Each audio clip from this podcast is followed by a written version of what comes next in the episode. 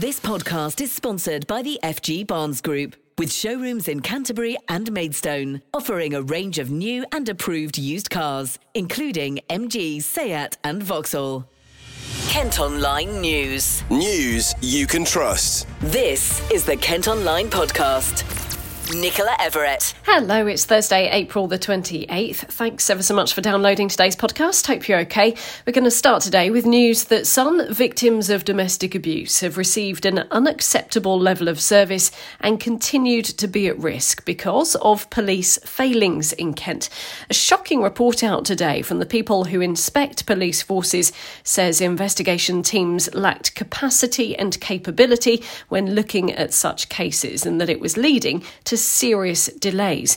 Well, Jamie has been speaking to Roy Wilsher, who's one of Her Majesty's Inspector of Constabularies. In terms of Kent Police, we found that they they are good in some areas. In fact, they're outstanding in recording crime, but there are areas that need improvement, uh, particularly around uh, in, in investigations, responding to the public, and managing offenders. And for what reasons were those uh, were those found that they require improvement in those areas? So obviously, yeah, as you say, responding to the public, uh, how it investigates crime, and managing offenders. Why are those specifically? What, why were those brought to your attention? The one uh, about investigations. I'd like to say from the start, it doesn't mean that Kent Police are bad at all investigations. We just found in some of the local areas, local policing, especially around domestic abuse, that some of their investigation teams were didn't have the capacity uh, and experience and capability to deal with some of the serious crimes. Now, Kent, along with all police forces, have to make some difficult decisions where to allocate resources.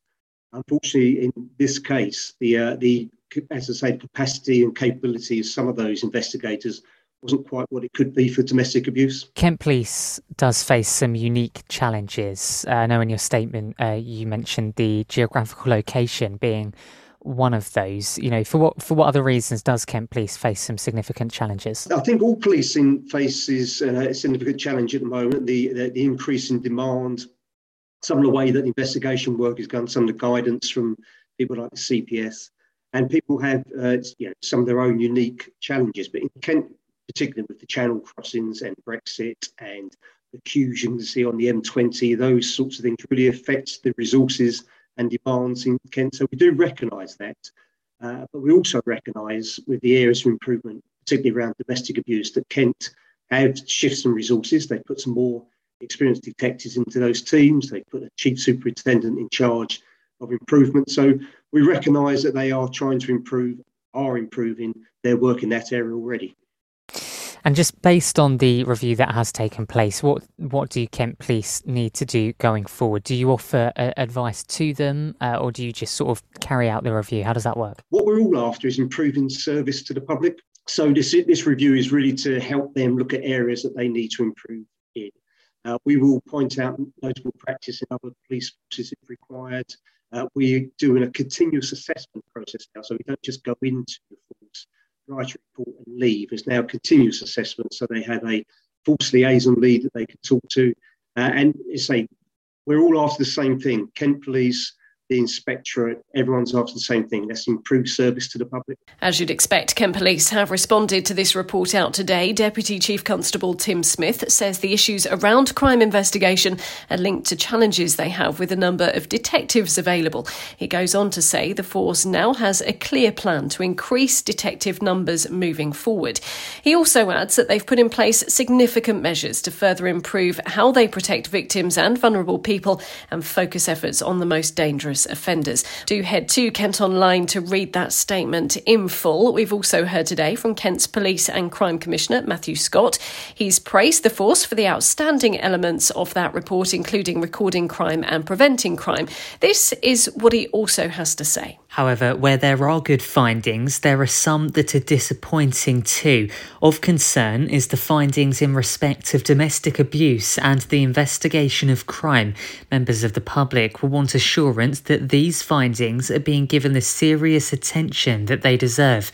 Some actions have already been taken to deal with the points raised, but I await the force's improvement plan with interest, which I will scrutinise and hold the Chief Constable to account for. Again, you can read that statement in full within the story at kentonline.co.uk. Kent Online News. Other top stories for you today from the county, and a woman's gone on trial accused of slashing her friend with a knife six times at a birthday party in Herne Bay. A fight's thought to have broken out over money at a house on Sunny Hill Road back in August 2020. 38 year old Gemma Sparks, who now lives in London, denies the charges and claims she was acting in self defence. That trial is continuing. We will, of course, bring you any updates. The parents of a young woman who took her own life in Canterbury have launched a private prosecution against her ex boyfriend. 25 year old Kieran Wilson, who now lives in Hertfordshire, is accused of tricking his mentally ill girlfriend into sexual activity while planning to end their relationship. Well, Isabella Goddard, who was 22, was found dead in April 2019, shortly after returning to the UK from the Cayman Islands, where she'd been getting treatment. The family of a black teenager from Cranbrook who was wrongly taken to an immigration detention centre is accusing police of racial profiling. The 17 year old, who's non verbal, went missing after being sectioned under the Mental Health Act before being arrested two days later at Euston Station in London on suspicion of fare evasion. Now, he was eventually returned home, but the British Transport Police say a senior officer has reached out to his family to explore any concerns around the incident. Drivers heading between Kent and Surrey on the M25 may well have seen this. Climate change protesters have smashed petrol pumps at the Clackett Lane services. Now, they're a group called Just Stop Oil, and 35 people have been involved in the demonstration today. They're urging the government to stop new oil and gas projects in the UK. Eight shops in Gravesend have been ordered to close after a series of raids targeting businesses thought to be involved in selling illegal tobacco. It's thought to be the largest operation of its kind in the UK. Two stores on Queen Street and three on Milton Road were among those served with closure notices. We joined the police and council as they boarded up shops in the town centre. I'm James Butridge, I'm the Community Safety Unit Inspector for Gravesham Kent Police. We've spent the last few months raiding the shops, gathering intelligence and evidence to apply to a court for a closure order. So today we've served eight notices, boarded up the shops, and we have a court hearing on Friday. Obviously, the impacts of the illegal cigarettes um, runs across many folds. Um, you've got the public health side of it, which is our grounds for going to courts. Um, the cigarettes are either imported, uh, i.e., duty free cigarette, where the duty is not paid, or they're actually counterfeit cigarettes. So they're not made by a tobacco company and they contain lots of dangerous substances. Um, in the past sort of 18 months, there's been two school aged children, teenage children, hospitalised by smoking these cigarettes with respiratory problems. Um, so that's our main overarching reason for closing them is public health. However, um, these shops are exploiting staff. The person working in the shop will be earning £20 a day, cash in hand. They've often got an insecure immigration status, which means they're very vulnerable to exploitation. Um, these shops are also making thousands of pounds a week of, of uh, money which is not paying tax on. Um, that's being fed back into organised crime groups and funding further criminal activities. And it's also undercutting local shopkeepers. You've got the legitimate business within Gravesend Town Centre who pays their business rates, their taxes, etc. And uh, they are losing money from criminal activities. I'm Councillor Shane Cox. I'm the Cabinet Member for Community and Leisure on Gravesham Borough Council. I want to emphasise it's really been a partnership piece of work. We're one of many agencies, including our partners in Kent Police, Trading Standards, HMRC, to gather the evidence of this and also engagement from the public as well. We have responded to public's concerns in this and, and uh, this has been that result of a long campaign to do this. It, it has got to be and has only worked because the partnership has been involved. We're the lead agency because they're the ones that can serve the closure orders. But actually, without that partnership, none of this would have happened. We need to send that clear message. Eight shops is only start If others are doing this, this needs to be the message that this is what will happen. And this is just uh, the start of what of us using our powers, as we've done with environmental enforcement and fly tipping, uh, as we've done with ASB. This is the next stage and the next powers. We're continuing to use what we've got and all the tools we've got as partners at our disposal to make sure all this activity is dealt with. Well, as you heard, a court hearing will take place tomorrow to see if the stores can remain closed. This podcast is sponsored by the FG Barnes Group. With car dealerships in Canterbury and Maidstone. Police have uncovered a huge cannabis farm after being called to reports of a burglary in Ramsgate. Officers seized around 760 plants from the home on Albion Road on Tuesday night. So far, no one's been arrested. And investigations found Kent has the biggest cash deficit for special education needs in the country. It's reached £103 million, and bosses have described the system as a bottomless pit. All data given to the Kent Online podcast show funding has failed to keep up with demand, and parents are complaining about a lack of school places and issues with transport. A care home in Margate's been put in special measures after residents were found to be at risk of drowning in a pond and falling out of windows. Inspectors visited Shottendane Nursing Home in February following safeguarding concerns. They also found COVID was being managed poorly and residents were being stopped from visiting. We have been in touch with bosses at the care home and they say they've since made significant improvements. This is a story we've mentioned on the podcast in the past the future of an animal sanctuary in Kent. And now thousands of people have signed a petition calling for it to be allowed to stay open. Happy Pants Ranch moved to land near Sittingbourne last January, but had to apply to the council to be allowed to continue operating there. We told you earlier this month that planning permission had been refused. Well, founder Amy James has been speaking to Jadzia from our colleagues at KMTV. A lot of people have been wanting to do a, a petition for a long time, and I said, like even before the planning thing, and I said, uh, knowing all the, the, trouble we've had, and I just said, um, I said, I'll oh, just wait until wait until we need to appeal it, and then that's when we will probably do the petition. I mean, it'd be great if it reached. 100,000 signatures and we could get it, you know, talked out Parliament. But it's just a, yeah, it's just a support thing really because a lot of people just want to show their support. Um, I know I spoke to you a few months ago, but how long have you been here and kind of what's the situation been like since you moved? Yeah, I mean, we've only been here, um, it was last, not January, just gone the January before, so we've been here just over just over a year now. Um, and we had to move here pretty hastily. Uh, so unfortunately, this we, we sort of came here by chance. Uh, absolute fate. Some very kind lady said we could use her land, which we have been doing, but unfortunately, which we didn't envisage, we've had a lot of trouble from everybody, you name it. Well, I, I say everybody, but just count the council. Um, unfortunately, the neighbours have complained a lot. There's been sort of um, bogus phone calls and complaints made to the RSPCA, APH, Kent Police, or all sorts of things. So it's yeah, it's been a real battle. Um, and to do with the planning, all we were all we were asking for really was a change of use. So from it's currently agricultural land, um, and because we want to use it for animal rescue, we were asking for that change of use. But unfortunately, yeah, after over a year of, of it being debated about, the council um, turned our decision down, which basically means we can't stay here. If this petition gets what you want, what would that mean? I mean, we've got to appeal it now. We've got to appeal the decision the council made um, and take it further. That's the next sort of stage. Hopefully, we'll appeal it and they'll say, "Yep, yeah, that's fine. You can stay." That's that's the ultimate goal, and the petition is really just a way of everyone being able to sort of show their support. If you, if the appeal doesn't sort of go your way, what will that mean? Not very nice to think about, really, to be honest. Um, because we obviously we'd have to we'd have to move somewhere else. There's there's that's that's what the council are basically saying that this land is not suitable for an animal rescue and we have to move.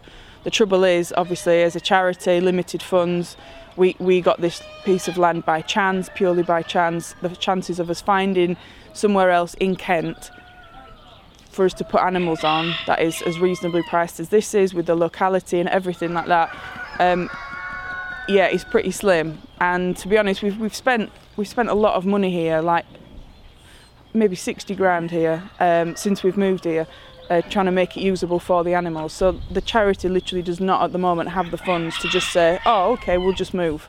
So I think if we had to move, I just, I just really don't know what would happen. I think we'd just go under because I just I, I can't see I can't see an option unless I win the lottery, literally. As you can probably hear in the background there, the ranch is currently home to around 400 animals, including 120 cockerels. Two park and ride sites in Canterbury could be moved as part of plans to improve transport in the city. It's after councillors gave the go ahead to mothball the current facility on Sturry Road for the next two years, following a drop in passenger numbers and to save money. The new Dover Road and Wincheap stations could be relocated to boost economic growth in the area. Staying in the city, and if you head to the website, website today, you can see rather dramatic pictures of a crane that's collapsed at a building site. It happened this morning on New Dover Road, not far from the University for the Creative Arts, and our reporter Joe Wright is there. It's about probably 20 metres high, and the crane has um, collapsed. It's sort of hanging down, and um, the tip of the crane is touching the floor. Um, so it's been a, it's a proper collapse. Um, it's the construction site is for McCarthy Stone Development. Um, it's going to be a retirement complex, uh, 50 beds. Um, construction has been going on for about half about half a year and um, that crane um, was put up in the past couple of days to begin sort of the uh, the main construction work, um, but now it's it's toppled over. Um, McCarthy Stone say no one was injured um, as a result of the, the incident, and there are lots of people there throughout the day surveying the damage and um, sort of making sure no one walks onto the site. Um, there's also people uh, in high vis jackets um, at the University of Creative Arts campus, um, which the crane almost um, toppled into, but thankfully it didn't. Um, and at the moment, it's just sort of staying in its warped state, um, and there's no construction work happening at the site. Kent Online reports. Around £10,000 of damage has been caused to a play area in Gravesend just weeks after it had been refurbished. Images on Kent Online today show new equipment at King's Farm vandalised, the local council's promising to repair the damage as soon as possible. Also on the site today, you can see the latest pictures from Margate, where Sam Mendes is continuing to film new movie Empire of Light. Dozens of actors dressed as mods and skinheads have been riding along the seafront on mopeds to shoot scenes. The film is set in and around a cinema in the 1980s and stars Olivia Colman and Colin Firth. More celebs have been in town. Kate Moss and Vivienne Westwood have been to visit the new Tracey Emin exhibition. The artist has opened A Journey to Death at the Carl Freedman Gallery, which documents her recovery from bladder cancer. Around 800 people turned up for the launch event. And finally, today, a Gravesend woman who's known as the Laughing Accountant is set to represent the UK at the World Laughter Championships. Genny Jones has previously appeared on Britain's Got Talent and also runs laughing yoga classes. And it was a friend who encouraged her to enter.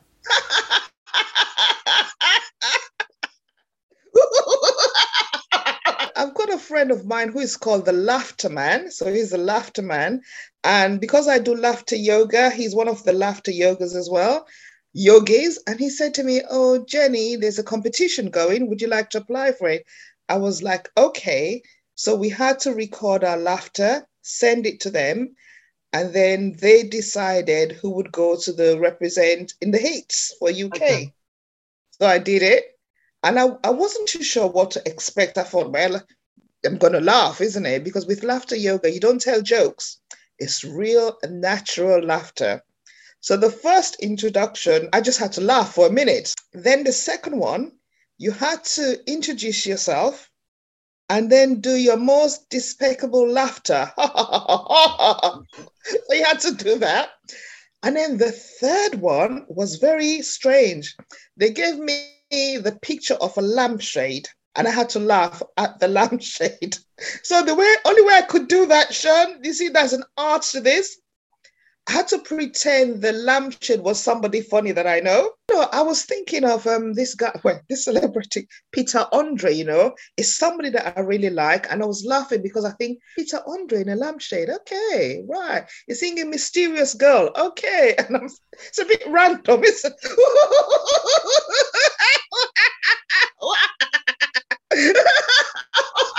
that hasn't made you chuckle, I don't know what will. Very best of luck to Genny when she goes through to those World Laughter Championships next month. Kent Online Sport. Cricket and former Kent captain and new managing director of England, Rob Key, has named his new Test captain.